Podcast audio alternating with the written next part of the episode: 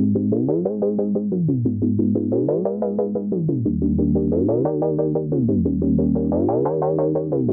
んにちは、パーソナリティを務めます、大株式会社の岡田カレンです。田中優子です。つくもです。この番組は自立した子として活躍できる人を増やすために活動する王のメンバーが答えのない時代を生きるためのヒントについて語り合う番組です。今回も前回の続きですね。では、つくもくんよろしくお願いします。はい、えー今回も皆さんよろしくお願いします。あのエピソード1であの皆さんの苦しかった時のお話をお伺いして、でエピソード2であのそれぞれのこう当時の心境だったりとか乗り越え方っていうのをお二人にお伺いして、で最後にあのその苦しかったエピソード、今振り返ってみてどう思いますかっていうのを最後にあの聞いてみたいと思います。あのやっぱり辛かったは辛かったエピソードは辛かったのか。それとも辛かったけどあれを乗り越えたから今があるのか。それとも別にあれはなくてももっとこういう方法はあったんじゃないかとか。あのそういうのもですねあの幅広くあの考えて考えながらお二人に、えー聞いていければなとえー思っております。ではよろしくお願いします。お願いします。はい。いや、そうですね。今振り返ると本当になんだろう。もうなんか本当いい経験だったなしかないですよね。なんか悪い要素うん正直ゼロだから。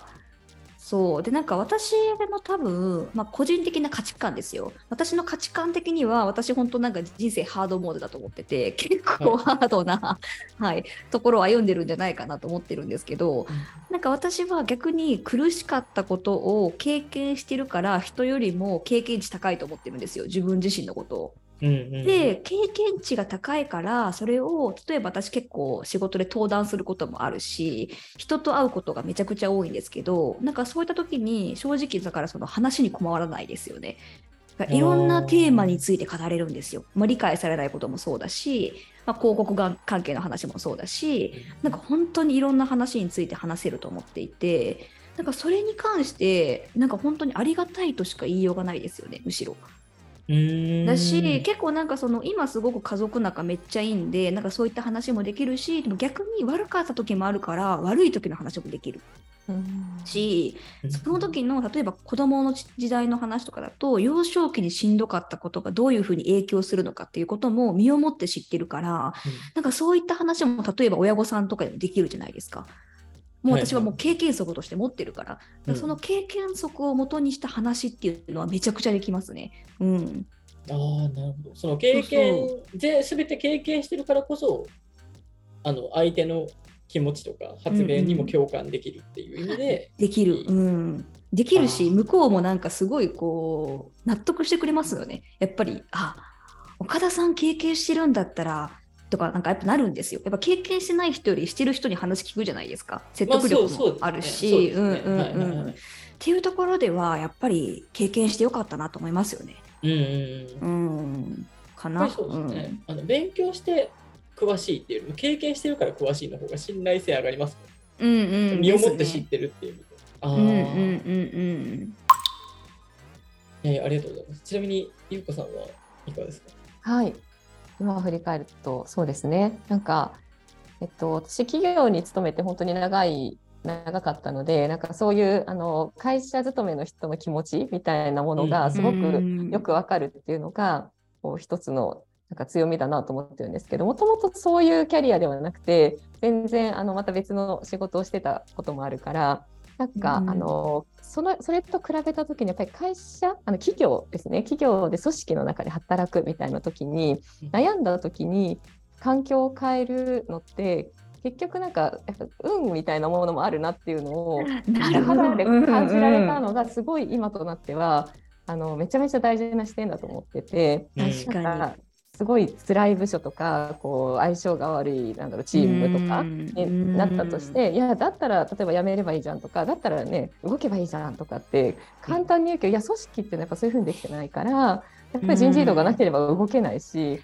ね、なんか自分の自分が行くからやりたいですって言ってもそれを聞いてくれる力がある人に訴えられる距離感がなければそれは叶わないとかうん。やっぱりどうしても周りの環境であの自分の望みが叶わない場面の中でそういうゲームルールでどうしていくかっていうことがすごく大事っていうか、まあ、そういうことがある環境なんだなっていうのを知れたっていうのは今あの独立してものすごい本当にね強みになってると思うんですよね。確かにそれはなんか優子さんしかわからない部分ですね。私だからわかんない。ね。そうそうそうそうっていうのが。うん、いやだから本当になんかねやめちゃえばいいじゃんとかって言うけどさいやいやいやっ なんかそういうやめるやめたってじゃあ次は転職っていうことでまた同じ組織、うん。違う組織に行くだけの話だしそこでいい状態になるか分かんないしとかっていう不安をきっと多くの人が抱えてるだろうなっていうのは私もそうだったからやっぱよくわかる。うんうんうんであの当時のエピソードっていうのがそのまあねすごいこう仕事上しんどくて違うことをやることで視野が広がったっていう話を前回したんですけど、うん。えっと、結局その場を抜けられたタイミングっていうのは自分のその、まあ、いろんな視野が広がったタイミングと辛い環境なんだけど年数が経って我慢してきたことで慣れてったこととあと会社の方で与えられる仕事役割が変わったっていうののタイミングが重なったからこ解決できたんですよね。うんあそうそうそう。うん。あれがじゃああと5年続いてましたとか言ってたらどうなったかなっていうと、やっぱりまた全然違うと思うんですけど、うんうんうかやっぱり粘り続ければいいですよっていうものでもないし、うん。あの自分でねやみくもに動けばいいものでもないしやっぱりタイミングとその周りの、ね、環境とかなんかそういうものをこう、掴みに行く動きながらだんだんだんだんなんかあ来たみたいなタイミングがやっぱあるので、うん。なんかあそういうことなんだなみたいなのもあのやっぱり我慢したから当時見えたところもあるし、うんうんで他の方がそういうのに悩んでたりする時にあのすごく共感できる視点を持つことができたのはあのとっても良かったかなって思いますね。うんうんいや今本当にあの優子さんの話を伺ってて、うん。例えば何かで悩んあのお仕事をこのまま続けるかどうかとか、うんうん。そういうことで悩んでる時に、うん。いやもうその悩んでる時間が無駄だってみたいなあの、うんうん。どんどん動いていかないと自分からみたいに言う人ってすっごい心が強い人だと思うんですよ。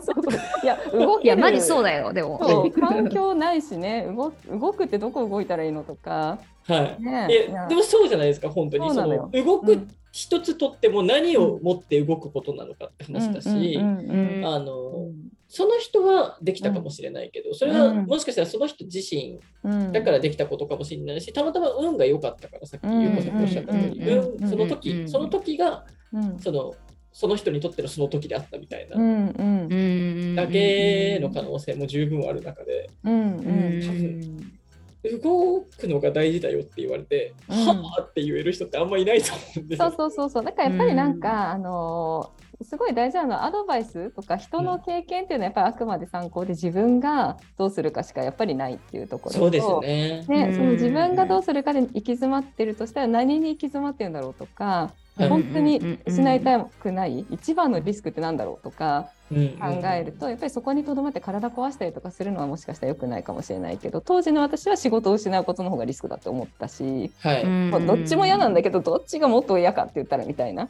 確かに、確かに。そういうのをやっぱり自分で決めるしかないけど、まあ、それで決めて動いたから、まあ、納得いってますよね。そうですね。うんうんうんうんうん。あの、お二人の共通項というか、まあ自分もそうなんですけど、そのうんあの今までこう選択してきたことの中でこう外部から圧力がかかってこうせざるを得なかったみたいなお話は一回も出てきてないじゃないですか。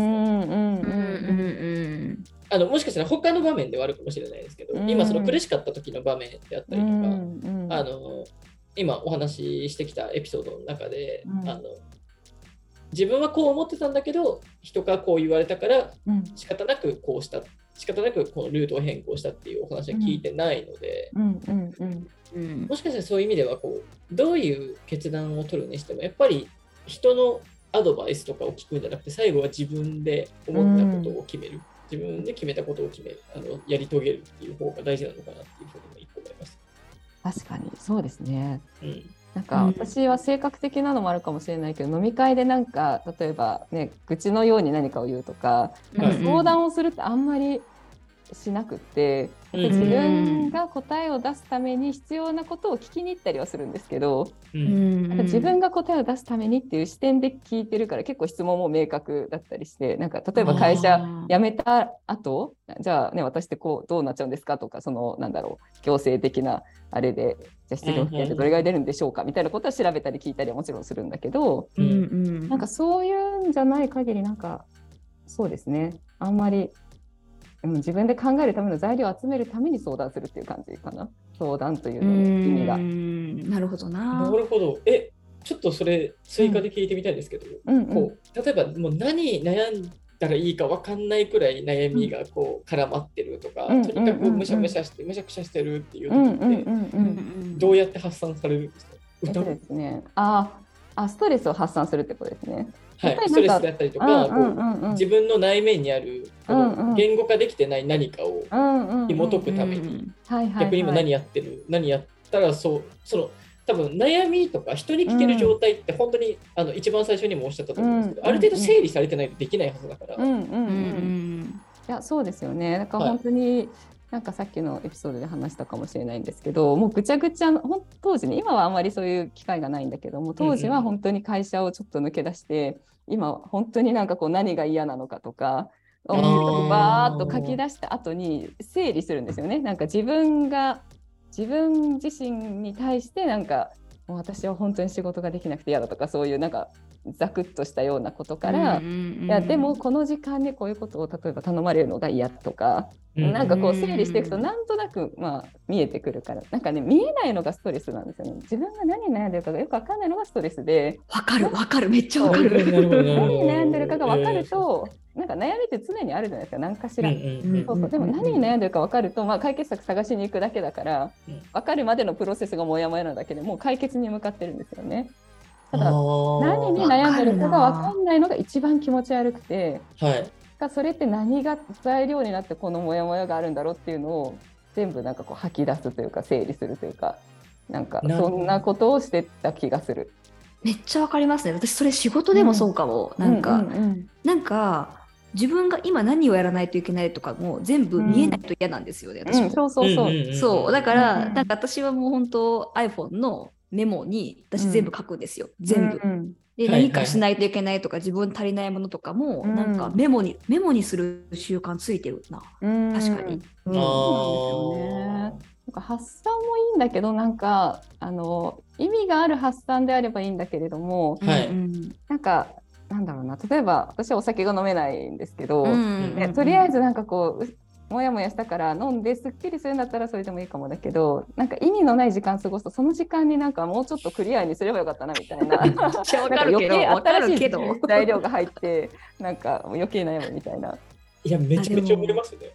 でもね、でもやっぱあれじゃないですか、やっぱりそれね、発散しても根本解決しないとすっきりしないんですよね。そうなんですよそうね。そう。いやうんそうなんですよ。結局なんか違うことに意識向けようと思って、例えば外出しても、結局そのこと考えちゃうし、うん。でちょっと時間意識ずらして違うこと考えれても帰ってきたら同じことに悩むんですよね。そうそうそう。だからあの時間もっとちゃんとやっとけばよかったみたいになんか逆にあそうそう。罪悪感で。そうそうそう。そうなるんだったら考え抜いちゃった方が私はなんか一緒には向いてたかな。一緒一緒。わかるな。本当今もう自分の心にぐさって刺さったんですけどあの一時期本当にそういう時があって、あのうん。むしゃくしゃするから、もやもやするからとりあえずお酒飲むみたいな、うんうんうん。うんでうんうん。僕お酒強いんで、うん。うんうん。逆で。お酒強いんで、なんか頭冴えちゃって一番こう、なんて言うんだろうな、うん思い出したくないことがすごい状況整理されちゃうんですよ。なあわかるはいわかるわかる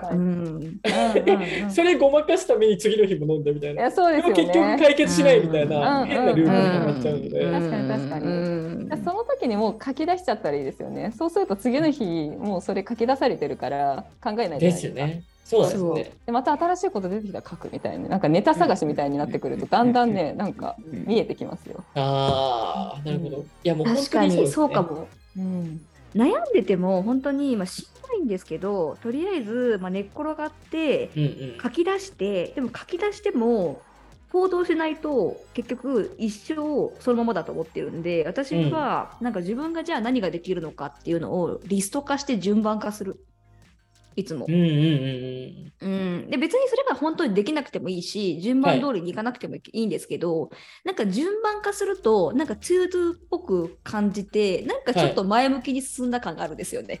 確かに進んだ感があるだけですけどね。うん。うんうんうん いや、でも、だいぶ違う気がしますよね。うん、でもなんかそれって自分が一歩踏み出せたって思うことが重要だと思っているんですよ。自分の気持ちの問題の話だから結局なところ。そうそう。だからだからそういうふうに自分の心を前に進めさせるふうに持っていくってことが重要なんだと思っていて、うんうんうん。その部分かもしれないですよね。ああ、そのさ書き出して作業を見や可視化しやすくするとかじゃなくて、あの可視化しやすくしたっていうだけでも一つ成果なんだっていう感じで、こう自分の中で一歩進んだ感を作り出していくっていうことなんですかね。ああですねですね。そうそう。だから別にその方法は別に何でもいいと思うんですよ。ただ一歩踏み出した感を自分の中で気持ち的に作るってことが大事なんだと思う。うんなるほどなるほどうんうんうんあうん。いやいやいや、ありがとうございました。